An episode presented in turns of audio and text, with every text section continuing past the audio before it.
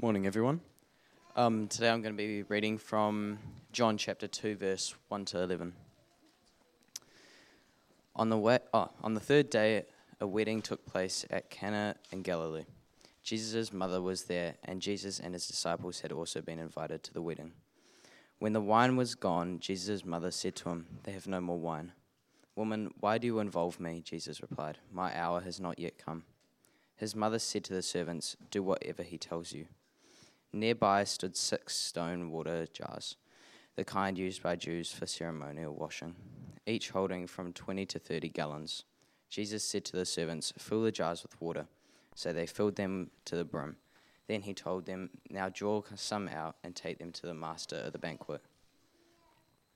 They did so, and the master of the banquet tasted the water that had been turned into wine. He then, then he called the bride, bridegroom aside and said, Everyone brings out the choice wine first, and then the cheaper wine after the guests had had too much to drink.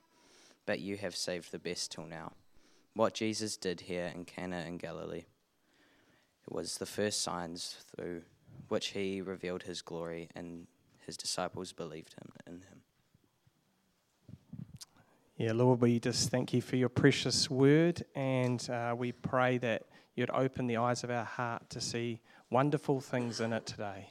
In Jesus' name, Amen. If you want to take a seat.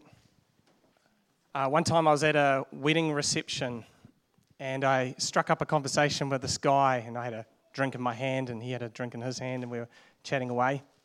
And uh, we did the usual talk, you know, like, you know, about your family, where you're from.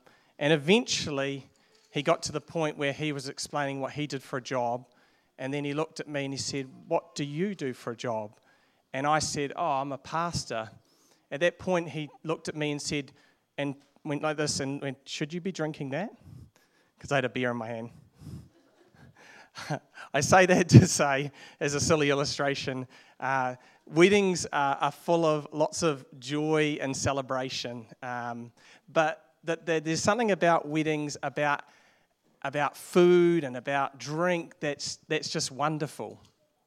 And I, I don't know if this has been your experience, but this has been mine that it is a lot more fun to go to a wedding than it is to be your wedding or to be hosting a wedding, right? Because when, you, when you're hosting a wedding or it's your wedding, there's a lot of pressure to get the thing right you know, there's a lot of money's gone into this. You've booked the church, you've booked the reception hall, you've got the caterers, they've spent thousands on dresses and flower arrangements. And I'm showing how much I actually know because Amy probably organised all this. Um, but there's like all this money and resources that go into, into a wedding. And, you know, there's a lot of pressure. And one of the big pressure points is around like the reception. And the biggest fear you have when you're hosting something like that is that you're going to run out of food or drink, eh? Like, you know, that's like, have you ever been in one of those experiences in life where you're like, oh, are we going to have enough food? Are we going to have enough drink? Oh, it's looking a bit sketchy here.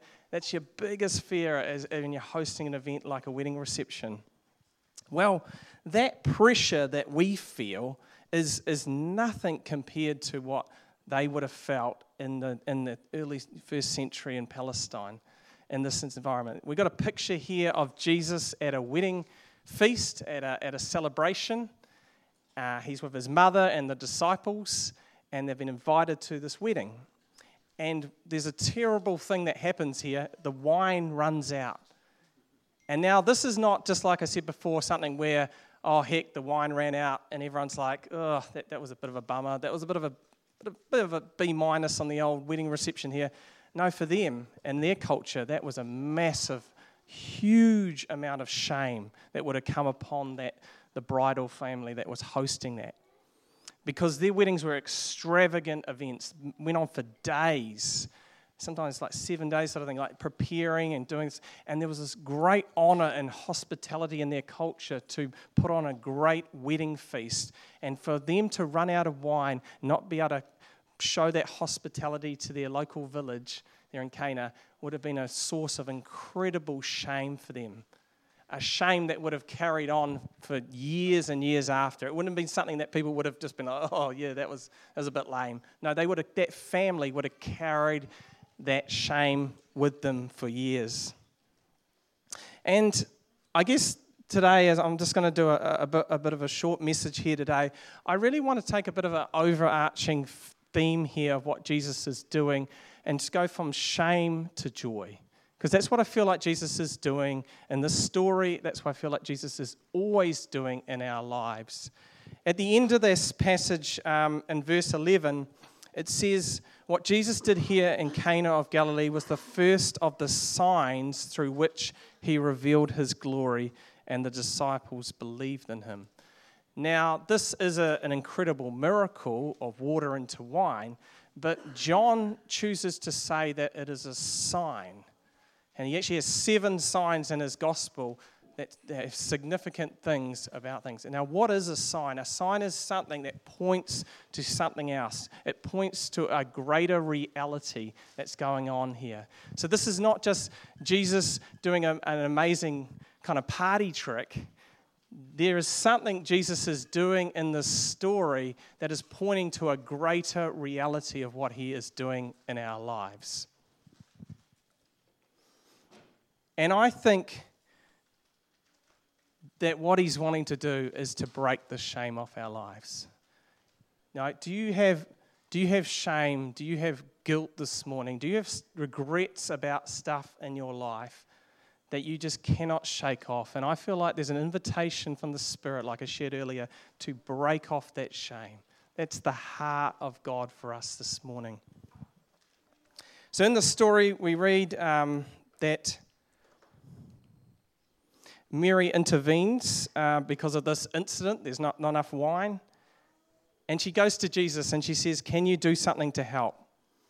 And uh, the, the, the, in English, it kind of sounds a bit harsh. He's sort of like, you know, woman, no, I can't, I can't help out here. But in the Greek, it's actually not as, not as harsh. Uh, effectively, it's something along the lines of like, oh, why is this a why is this a bother or a trouble for us kind of thing? Like, you know, what's the big deal here kind of thing. I'd rather not. Um, because Jesus is, is contemplating something a bit bigger. In the verse after, that, he says, My hour has not yet come. And here is another clue or sign that Jesus is pointing to a bigger reality.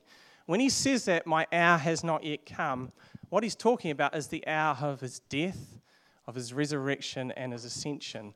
Uh, he's looking ahead to this this event in the future where he's going to lay down his life, take on the sin of the world, break the power of sin and death, and rise from the dead and into resurrection life so that we could have that. He's, he's got bigger things on his mind than whether the, whether the booze has run out. and, but this shows that God is a God of incredible practicality and help as well in this situation because he actually does he actually does this miracle he actually does this sign and and mary says this thing to him uh, she says to the servant she says do whatever he tells you. And when i read this passage and when i prepared this that just stuck out to me. Do whatever he tells you. Like that is the core instruction and commandment for discipleship, right? Like, if we read through all of the scriptures and we know all the stories from the Bible, if we look at our own lives, when we do what Jesus tells us to do, like what he's commanding us to do, we go towards life, right? It says in the, in the Great Commission, the bit we almost forget is the extra bit, you know, go therefore into all the world, preach the gospel, baptize in the name of the Father, Son, and Holy Spirit. We love that part. We're all about mission. Let's get out there, let's get people saved. But we forget the next little bit, which says, and make and do and, and sorry. And we, we miss the next little bit, which is and and do is the teach them to do everything that I have commanded you to do. Teach them to do everything that I have commanded you to do. Like these were the instructions that were given to the disciples on how to do life and how to do life well, that Jesus was telling his disciples to come and tell us across human history this is how to do life, this is how to flourish. Go after this. So, Mary, being, being even his mother, um, is, is a key disciple, and she goes and tells these servants, you know, do whatever he tells you to do. And I think that's a great uh, invitation, a great encouragement to us this morning to follow Jesus, to do what he's doing in our life, because it's going to lead to flourishing in life. So, of course, there's these um, six giant purification jars that are there, and they were held for ceremonial cleaning. So, basically, in the Jewish culture, in order to do certain, um, to be purified or to be in a good place, you had to kind of be certain rituals and traditions so that you would be in a good space. So, so people would cleanse themselves with water from like the, their sin, basically, in a sense, as they're getting ready to go into temple, to go into the presence of God. And so, what these jars would have was like a little ladle, and people would just kind of you know, lap up a bit of the water and put it on their body and wash off and stuff so that they would be clean, that they would be right so they go into God's presence. And I, I think that's really key here in this passage because Jesus is the new temple. Jesus is the new place of God's presence where heaven and earth meet. That's what the Jews believe that the temple was the place where heaven and earth meet. But Jesus is the new temple. He is the new presence of God, and he is doing something here to say this there is a new way to do life. And when I when I read that those six giant uh, about that water and about that trying to cleanse yourself, I, I, it reminded me of, of, of, a, of, a, play I did at high school, uh, Macbeth.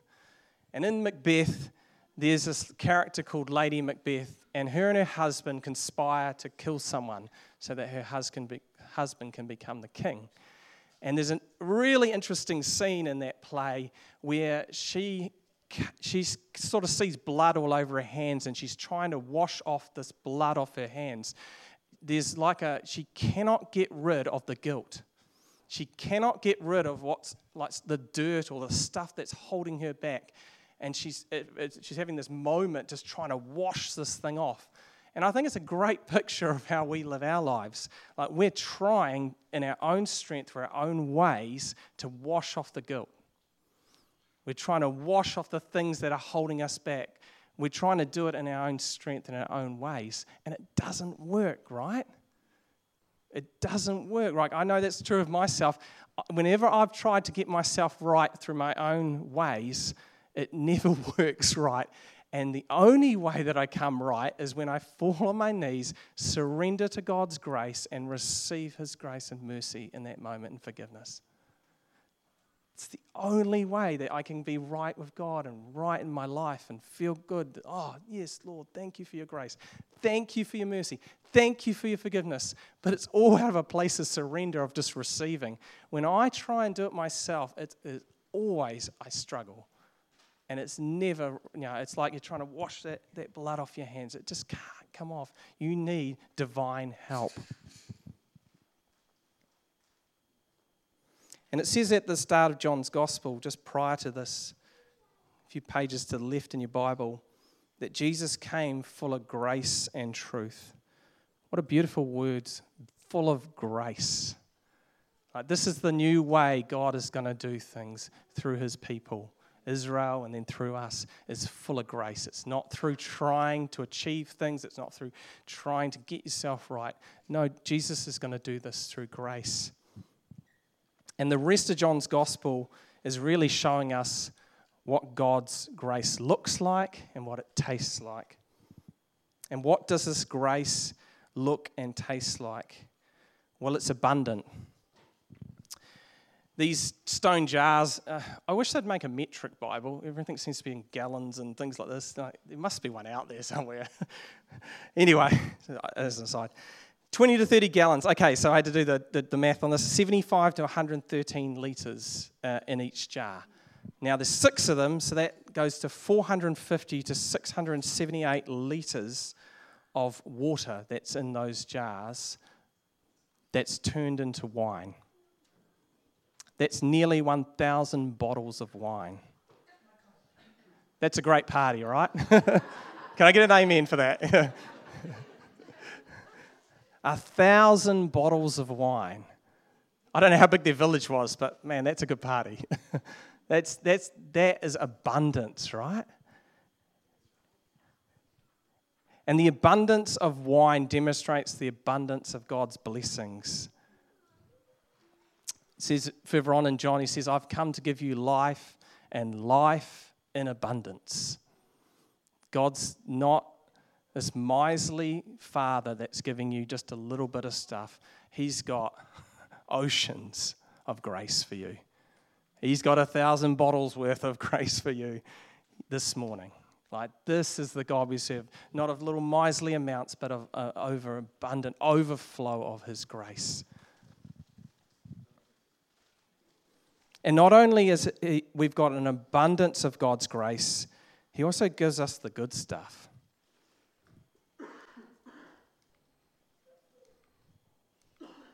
Does anyone remember these cask wine bottles? classy. Chardonnay. I just got these memories of, not that my parents were big drinkers or anything, not at all. Uh, but I just remember going to these like barbecues and uh, like in the 80s and 90s, and people had these cask wine sort of things there. It's like, away you go. I was always very fascinated with the bag inside as a kid. Like it was really it was interesting. Uh, so if you imagine, and if you're not a, if you're not a wine drinker, maybe think of Bushells coffee or something. You know, think of your, your cheapest, you know, you know, bottom of the range kind of alcohol there, cask wine. And then look at this, this bottle on the right here. Now, this bottle here is the most expensive bottle of wine in the world. Domaine de la Romanée it was sold in 2018 to a whopping price of $558,000 in New York. There are only 600 bottles made of this 1945 vintage, and at this point, very few are left. It's heralded as the unicorn vintage. So, not only have we got a God who is abundantly gracious and loving, like this is, is wide he doesn't just give us the cheap stuff, He gives us the good stuff, right? Top shelf. He's got this kind of grace for you, not this kind of grace. He's got this kind of grace. And I feel like sometimes we think it's like that. We're going to the cask wine. We've got, oh, could you just give me a little sip of that cask wine? It's so nice. Ugh, so sour. But he's got this. He's got this beautiful, expensive, extravagant vintage for you. And he's got it in abundance, a thousand bottles worth of this for you this morning. See, Jesus, you know, not only does Jesus have the, the grace and the mercy and the forgiveness to wash away all our sins, much better than, than the old system of the ceremonial washing, like he can just wash away that sin. He can wash away that guilt. He can wash away those disappointments. He also invites us into abundant life with it as well. Like the point of the Christian life is not just to be forgiven and go to heaven. The point, the point of the Christian life is union with God, communion with Him. So He's inv- inviting us, not only does He extravagantly pour out this grace and forgiveness, he also invites us into this life of abundance with him, eating and drinking and being at the table with him, in relationship with him. One of the, the big metaphors of the Bible, word pictures of the Bible, is uh, of, of a marriage. That God is the bridegroom, and we are the bride. And I still remember to today a lot of the details of my wedding are a bit hazy up here um, in my mind, but I can still remember standing at the front of the aisle, nervous as, knees shaking, waiting for Amy to come down the aisle. And that moment when she came out, eh? If you've ever got married or you've been at a wedding, you know that moment when the bride comes out. And all the bridegroom is doing is looking at the bride. Try not to cry. that is the heart of God. He's looking at us as this beautiful bride we're not perfect, but He's doing something in us. He's healing and transforming us. And He's inviting us into this beautiful wedding feast. You see, they've gone to a, a practical thing, a wedding, with a few of their mates. But like I said before, it's a sign pointing to a greater reality that we've been invited into a marriage, union with God. It's a lovely picture of this in Isaiah 25 6. This is Isaiah the prophet saying, On this mountain the Lord Almighty will prepare a feast of rich food for all the peoples, a banquet of aged wine, the best of meats, and the finest of wines. What's the picture at the end of Revelation, at the end of time? It's the marriage, the marriage of the Lamb, us with God, feasting and drinking, celebrating, enjoying Him. No shame, no tears anymore, enjoying Him forever. And what we get to experience in this life with grace is, is just a foretaste of that. It's like we've got that beautiful bottle of wine and we're just having that first glass. But one day we'll be, we'll be, we'll be feasting with the Lord forever. And that's what He's inviting us into. So I just thought this morning, I thought it would be great if we just do that by taking communion together. Because one of the things of communion is, is, is, is the table. Jesus has prepared a meal for us. He's got the grace for us this morning, and He wants to impart to all of us that. So, why don't we stand?